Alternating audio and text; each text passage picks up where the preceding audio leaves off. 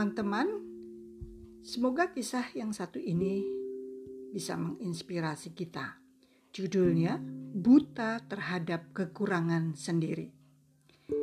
Inilah salah satu cerita yang digemari orang Korea. Pada suatu hari, seorang guru besar yang pelupa naik ke atas pelana keledainya dan pergi mengunjungi seorang sahabatnya.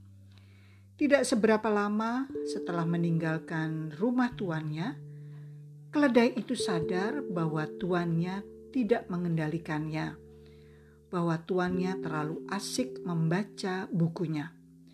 Maka binatang yang cerdik itu mulai memutar arah perjalanannya kembali ke rumah tuannya. Sesampai di halaman rumah tuannya, guru besar itu memang turun dari keledai tetapi matanya tetap tidak berhenti untuk membaca bukunya. Dia lalu berdiri menunggu di muka pintu, mengetuknya, dan menunggu sahabatnya yang akan membukakan pintu untuknya.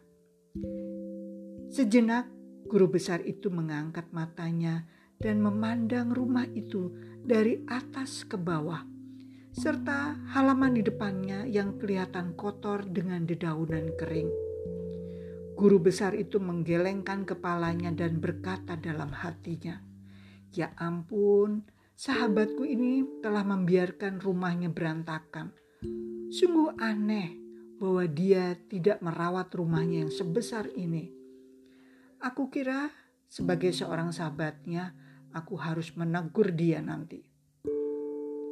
Teman-teman, sekonyong-konyong pintu dibuka dan dari dalam rumah muncullah istri guru besar itu sendiri. Guru besar itu amat terkejut. Loh, istriku, kok kamu ada di sini?